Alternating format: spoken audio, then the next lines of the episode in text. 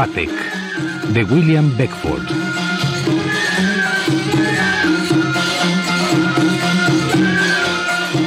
Adaptación Federico Patán.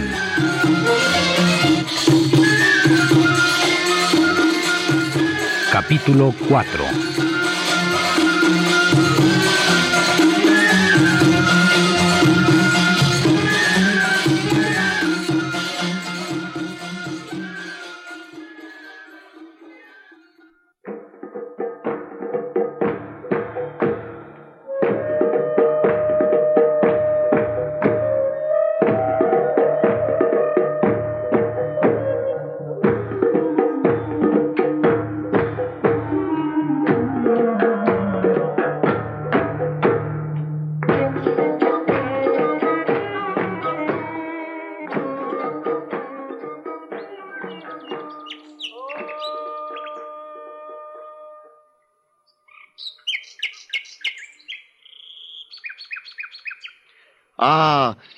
Veo que habéis escapado de las llamas, pero no es que tuviera demasiadas dudas al respecto. ¿Y qué podrá importarnos lo que pensaste o pienses?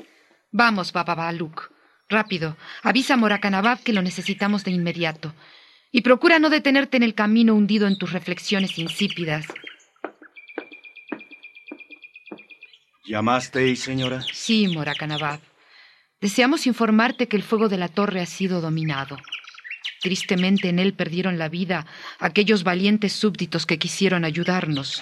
Más desgracias aún. Ah, soberano de los creyentes, no hay duda de que nuestro sagrado profeta está irritado.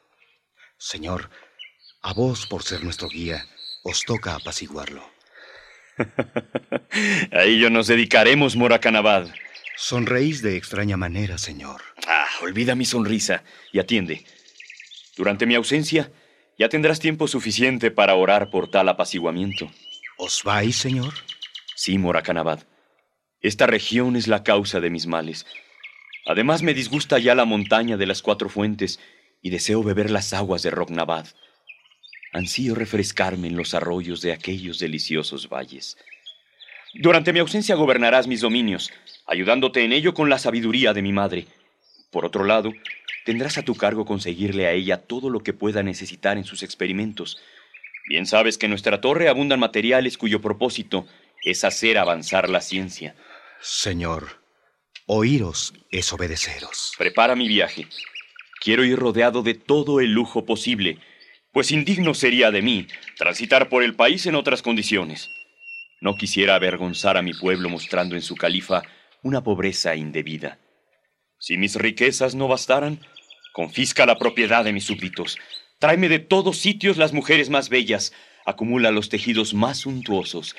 Que de ellos fabriquen mis operarios pabellones, palanquines, sofás, doseles y literas para quienes me acompañen. Batek, si no te parece mal, seré yo quien elija a las mujeres que te seguirán.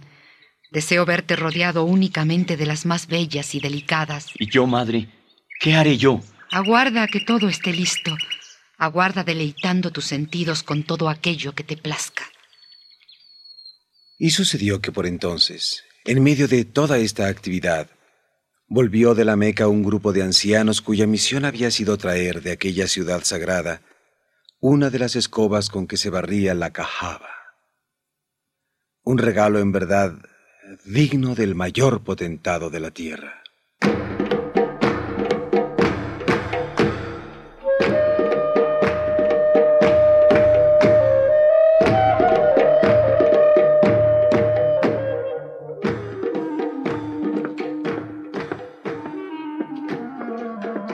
Han llegado al palacio los nobilísimos Edris al-Shafei y al-Muhatedin, quienes traen consigo la escoba de la Meca y con lágrimas de gozo en los ojos desean entregarla en persona a vuestra señoría. Que la traigan aquí.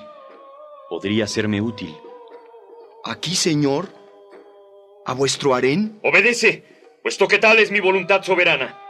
Vamos, desaparece de inmediato y tráeme a esa buena gente que tanto gozo te ha producido.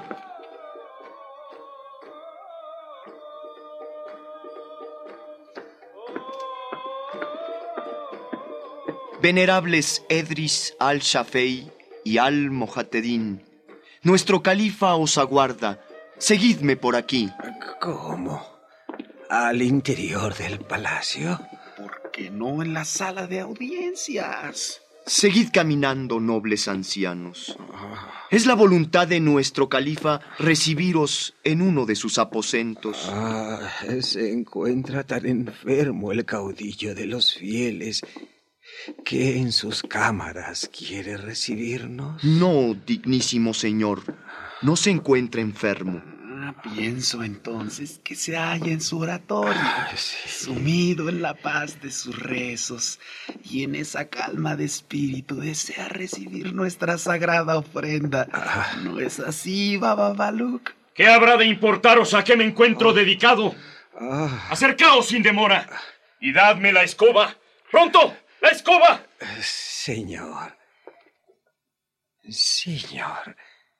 Solemne es el momento que vivimos, pues a pocos soberanos ha sido dado tener en su palacio reliquia tan sagrada. He aquí la escoba. Pero, ¿qué hacéis, señor? ¿Limpiáis vuestra cámara con la escoba sagrada? ¿Mancháis la reliquia con proceder tan villano? Tía, no pueden mis ojos creerlo. No puede mi alma soportar esa afrenta. Señor, el noble Edris al-Shafei ha quedado como muerto. ¿Qué hacer? Babaluk, negro querido, consuela a estas pobres y pías almas con mi excelente vino de Shiraz. Bien podrán presumir de haber visto una parte de mi palacio por nadie más vista. Tomad vuestra escoba santa. Señor, de nada ha de valer el vino de Shiraz. Edris al-Shafei ha muerto. No me distraigas con nimiedades, Bababaluk. Úrgeme ver a mi madre, pues tengo que contarle lo sucedido. Le encantará. ¡Madre! ¡Madre!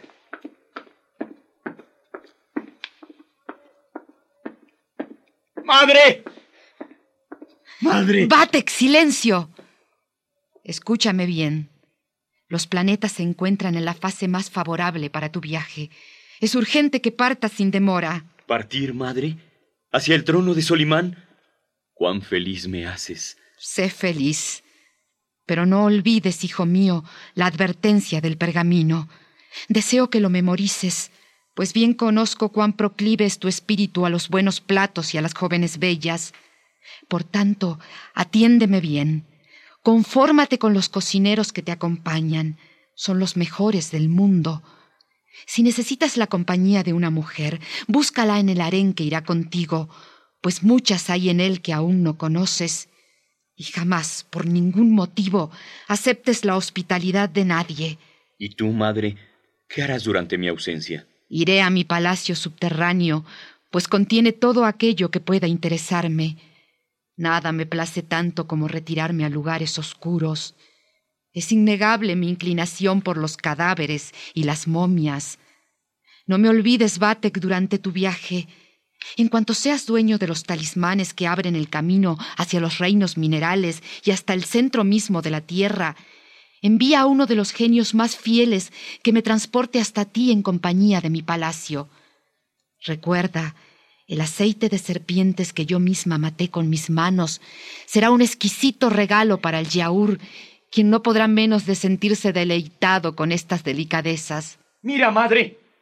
La luna llena sale por detrás de las montañas de las cuatro fuentes. Samarra parece temblar de impaciencia. La llama la sangre de la luna llena. Mi sangre misma siente esa llamada. Ah, esa es la señal de partida, Batek. Apresurémonos, que conviene aprovechar este tiempo propiciatorio. Y entre los gritos de admiración y de júbilo de su pueblo, Batek inició su viaje acompañado de la caravana más lujosa jamás vista por ojos humanos. Nuestro califa saluda a la luna con gestos idólatras. Mala señal para nuestro pueblo, Moracanabad. Mala señal en verdad, amigo mío. ¿Y ese zumbido como de insectos nocturnos, qué es?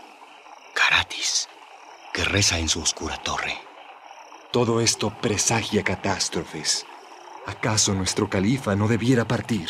Pero tiene el alma puesta en ello. Nada podrá convencerlo de renunciar al viaje. Miradle el rostro. Le brilla de satisfacción.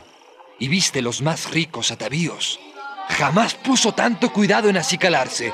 Mirad, los veinte mil soldados de nuestro califa levantan ya sus lanzas. Y ahora nuestro califa sube a su litera. Parten ya. Qué enorme silencio se ha hecho de súbito.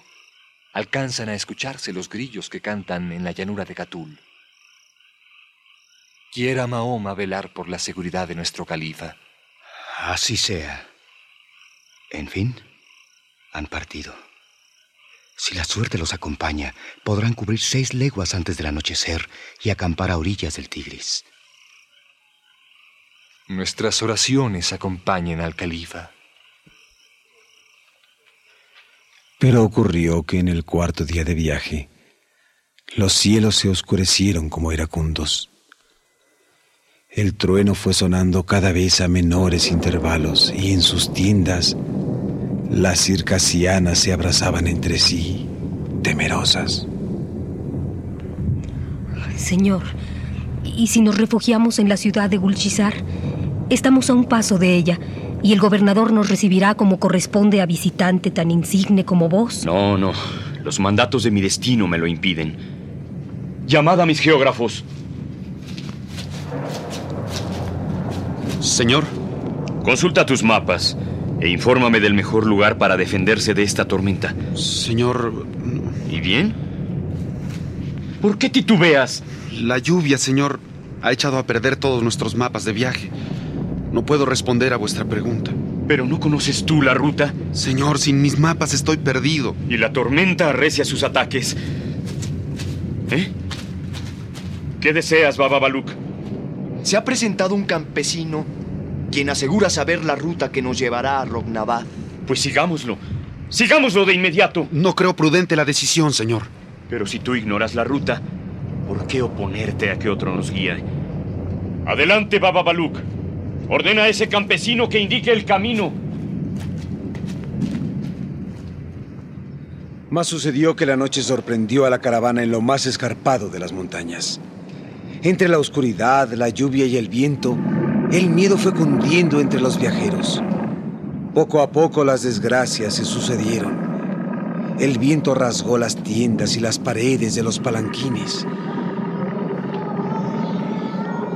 Tan oscura era la noche que los ojos resultaban inútiles y únicamente los oídos iban informando de los acontecimientos, pero distorsionándolos y agrandándolos hasta hacer del miedo pánico. Esa misma oscuridad provocó que el camino hiriera a los camellos y a los caballos. Algunos sirvientes cayeron por los barrancos profundos y en medio del caos que aumentaba aparecieron los animales salvajes de la montaña. La vanguardia armada sufrió el primer ataque de tigres y lobos. Casi todos perecieron de inmediato. La confusión general reinaba y nadie supo defenderse. Oías el desgarramiento de carnes y la trituración de huesos, así como el aterrador ruido de enormes e invisibles alas en el cielo. Los buitres llegaban. Señor, señor, la desgracia nos asola. Las bestias de la montaña han atacado nuestra caravana. Treinta de los camellos que venían cargados con vuestras riquezas yacen muertos y muertos se encuentran gran parte de vuestros sirvientes. Si Alá nos protege, muertos quedaremos todos. Señoras, hermanos, venid, todos a trabajar. Encended luces, que el caudillo de los fieles nos sirva de alimento a esas bestias infieles.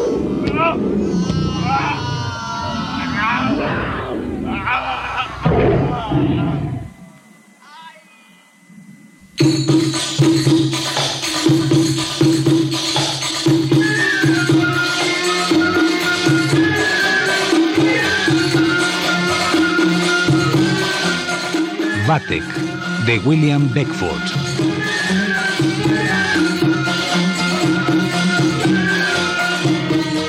Adaptación Federico Patán.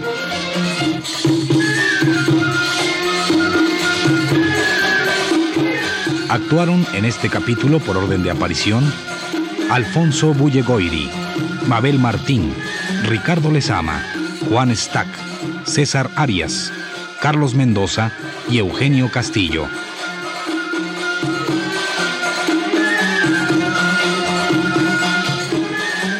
Grabación y montaje Pedro Bermúdez y Manuel Garro. Efectos Manuel Cabrera. Dirección Eduardo Ruiz Aviñón.